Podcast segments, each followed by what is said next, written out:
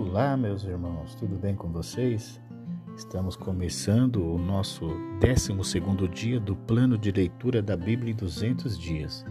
E hoje lemos Êxodo do capítulo 21 ao capítulo 27. É sobre as leis, né? Nós vamos nos aprofundar um pouco sobre as leis que o Senhor estabeleceu ao povo de Israel. Em Êxodo 21, Deus continua a dar para Israel detalhes da velha aliança. Este capítulo inicia os julgamentos ou as leis civis das nações. Temos as divisões da lei. Sobre a velha aliança, Israel recebeu três tipos de lei: a lei moral ou os princípios eternos do que é certo e errado, a lei cerimonial, que revela o símbolo da natureza pecaminosa do homem, e este tipo de lei envolve o sacerdócio, o tabernáculo, juntamente com os vários tipos de sacrifícios, os julgamentos que eram lei civil de Israel como nação, e nós devemos lembrar que Israel era uma teocracia, né? Quando Deus era o rei, quando sempre a religião se predomina, né? Então Deus era o rei, e a observância real das suas leis fazia parte da cidadania. E os julgamentos de Israel?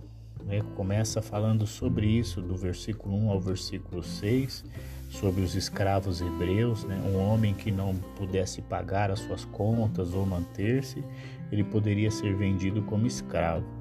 Isso era de um âmbito universal no mundo antigo, né?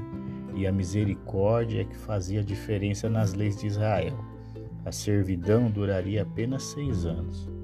O homem que se tornou escravo e tinha família antes disso, esta família não poderia ser tirada dele. O homem que se casasse durante esse período lhe era dado uma opção para que sua família ficasse intacta. O escravo, quando liberto, deveria ser tratado de modo fraternal. Ele não deveria ser odiado ou despedido de mãos vazias. Dos versos 7 aos versos 11 fala um pouco das servas, né? o homem que pagasse um dote por uma mulher e depois decidisse não se casar com ela, não poderia vendê-la aos povos gentios. Sua família tinha o direito de remi-la e assim tê-la de volta, pagando dote. A mulher casada cujo marido mais tarde despousasse outra também era protegida. Ela não poderia ser maltratada ou negligenciada. Caso contrário, ela estaria livre e não teria que devolver o dote pago. Até mesmo a mais fraca das servas deveria ser tratada como uma filha. O verso 12 fala sobre o assassinato, né, o, o homicídio culposo nos versos 13 e 14 temos um fundamento do conceito das futuras cidades de refúgio. O homem que cometesse um homicídio culposo, né, sem a intenção de matar, poderia fugir para uma dessas cidades de refúgio e assim ele estaria protegido do vingador, né? É, nós notamos como a soberania de Deus na providência é reconhecida até mesmo nessa morte acidental. O verso 15 fala sobre a agressão aos pais, né? Os pais ele tem, eles têm autoridade dada por Deus, constituem a forma mais fundamental de governo. Agredir aos pais é agredir a Deus, e a pessoa que faz isso demonstra não ter nenhum respeito ou honra pela autoridade. E isto é crime com pena de morte. E também segue alguns crimes com pena de morte, né? O sequestro que fala sobre no verso 16, amaldiçoar os pais no verso 17, o comportamento violento, né? Que é o verso 18 e 19, aqueles que feriam outras pessoas ficavam responsáveis é, por todas as despesas médicas e por todos os prejuízos causados às pessoas pelo tempo que estas permanecessem fora de atividade violências praticadas contra um servo, é, fala no versículo 20 e 21, né? em Israel, um senhor de escravo ele era responsabilizado pela morte de qualquer um deles.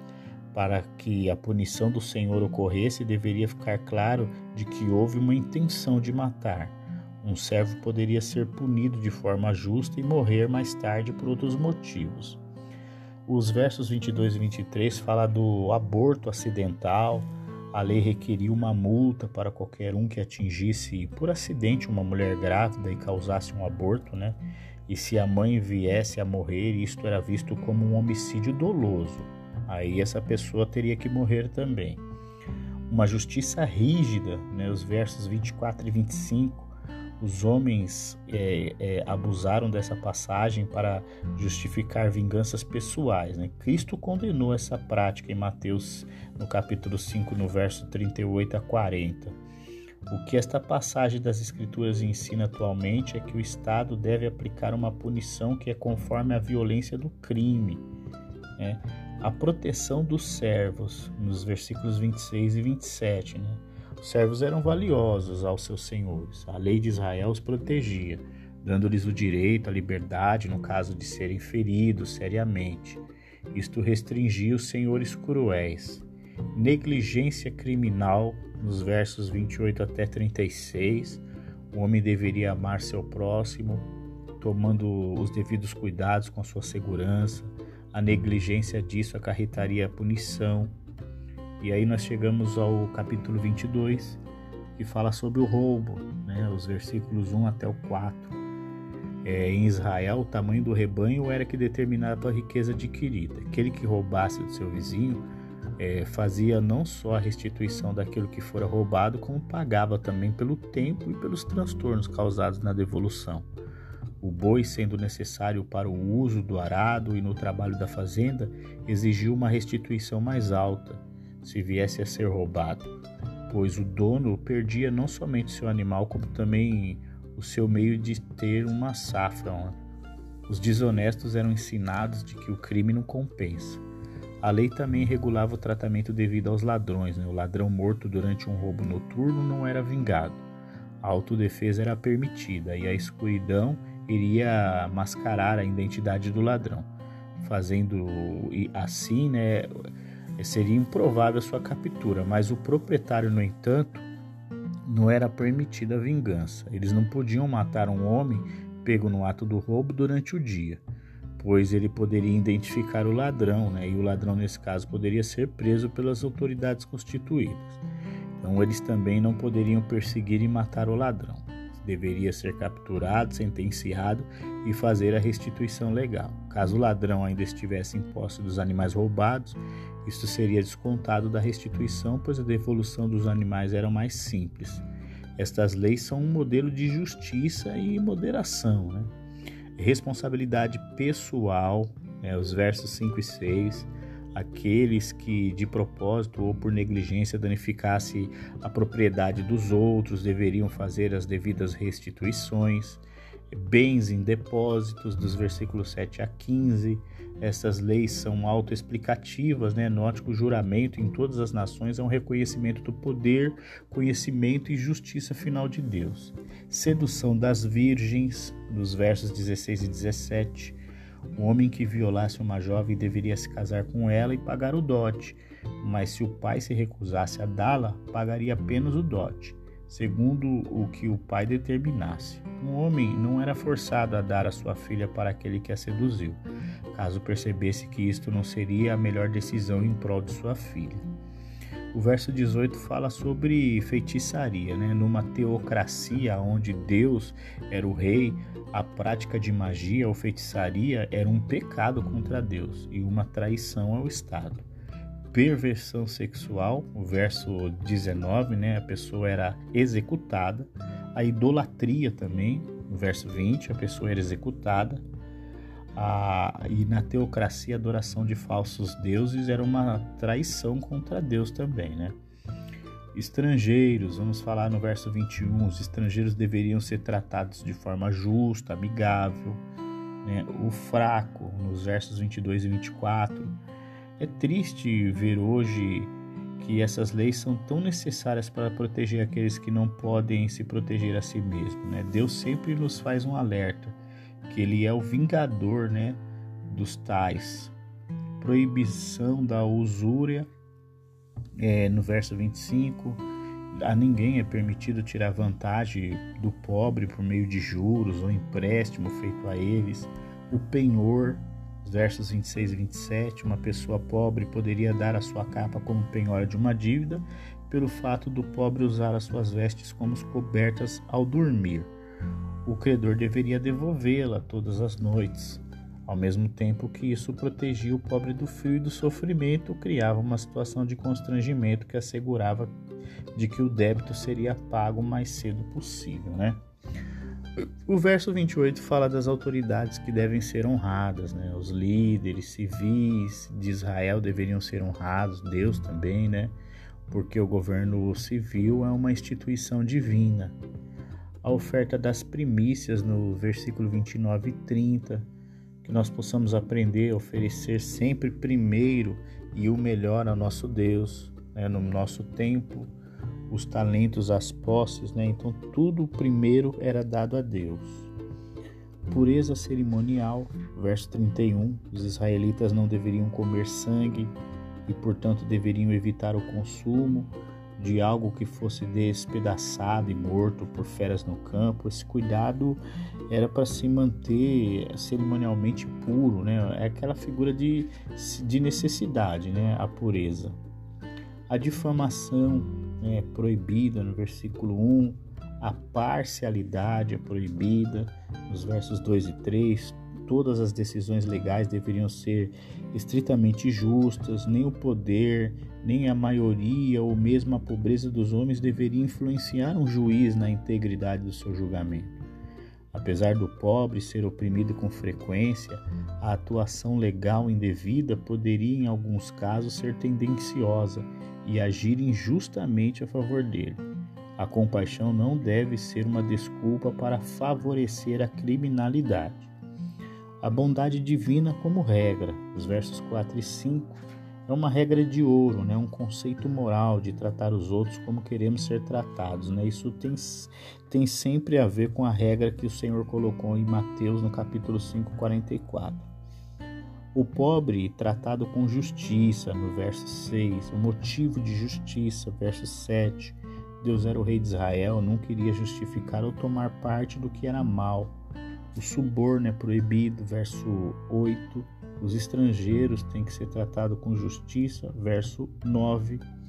E os versos 10 e 11 fala do ano sabático, né? Somente Deus poderia criar uma exigência como esta pois somente ele poderia suprir as necessidades daqueles que fossem obedientes.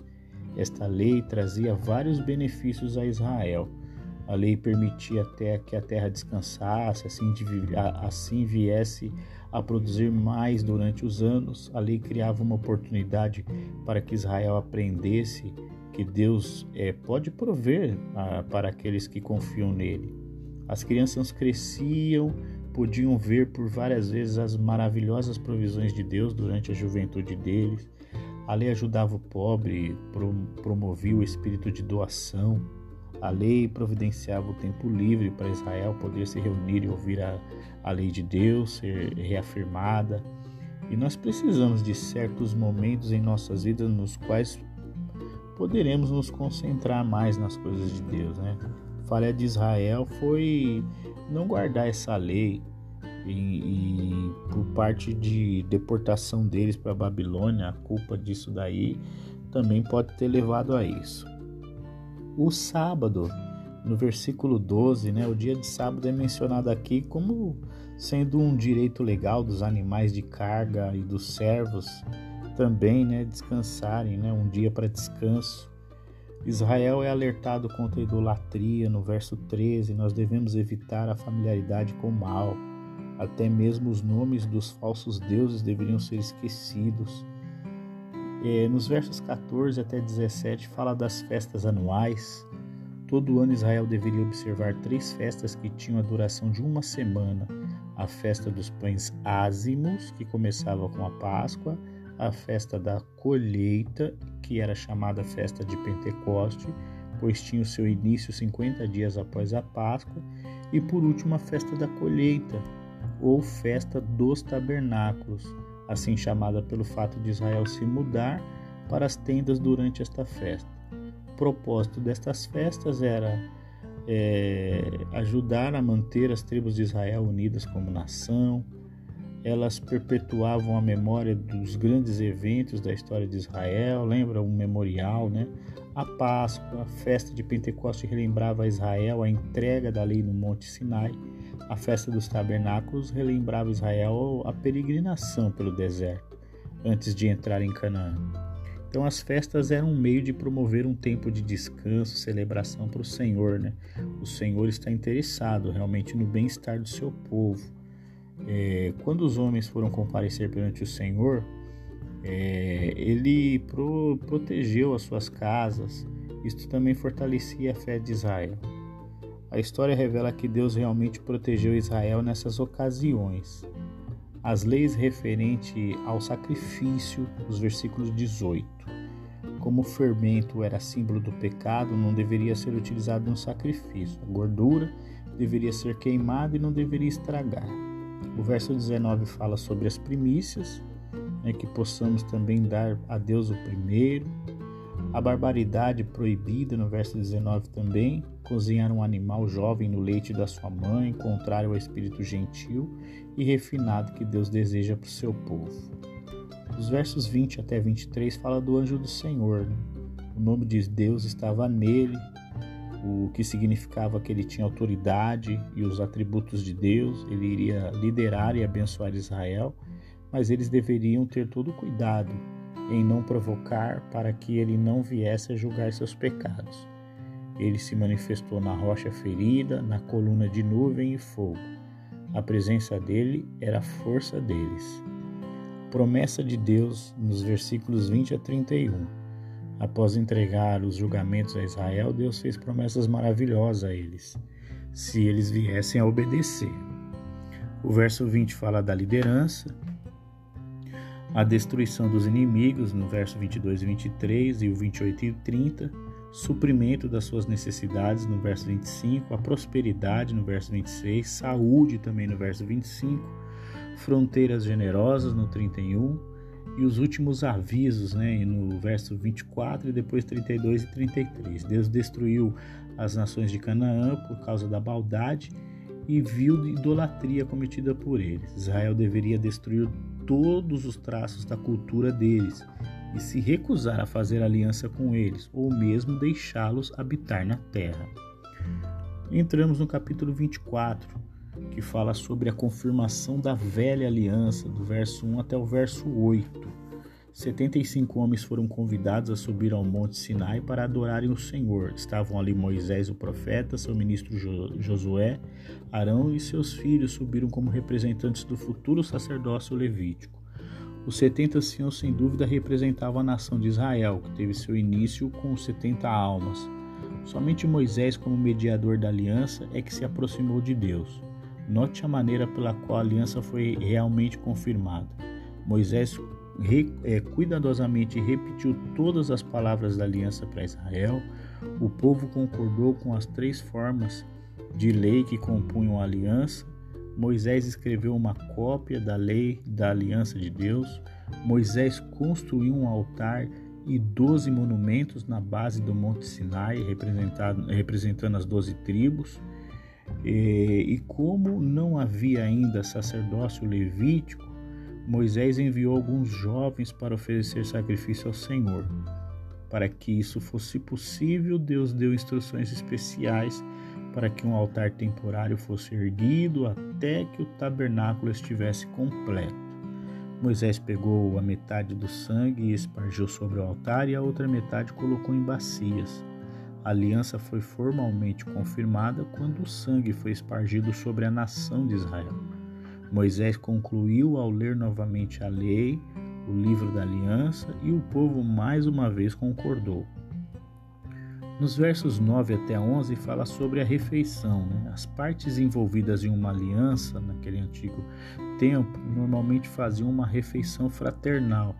A respeito da festa no Monte Sinai, note quando é dito que eles viram a Deus. Isto significa que viram um reflexo da sua glória. Eles não viram a glória dele ou mesmo um símbolo da sua presença. As palavras do versículo 11 registram o extraordinário fato de que, ao invés de Deus destruir os homens, eles festejam em sua presença, e isso é espantoso para aqueles que entendem a pecaminosidade do homem e a santidade de Deus. Eles viram aquela glória de Deus e não morreram pelo fato de estarem fazendo uma aliança com Deus. A subida de Moisés, dos versos 12 ao 18, após a festa, Moisés subiu ao Monte Sinai, onde recebeu as tábuas de pedra e as instruções para o tabernáculo. Arão e Ur assumiram a responsabilidade de Moisés durante os 40 dias que ele estaria fora. Moisés se encontrava reunido no topo do Monte Sinai que estava coberto com uma nuvem, com uma manifestação da presença do Senhor. No sétimo dia, Deus falou com Moisés e revelou sua glória como um fogo consumidor. Moisés passou 40 dias e 40 noites recebendo maiores instruções do Senhor. O capítulo 25 traz a descrição da arca. A arca era uma espécie de caixa feita de madeira, hoje conhecida como acácia. Ela era recoberta de ouro puro por dentro e por fora.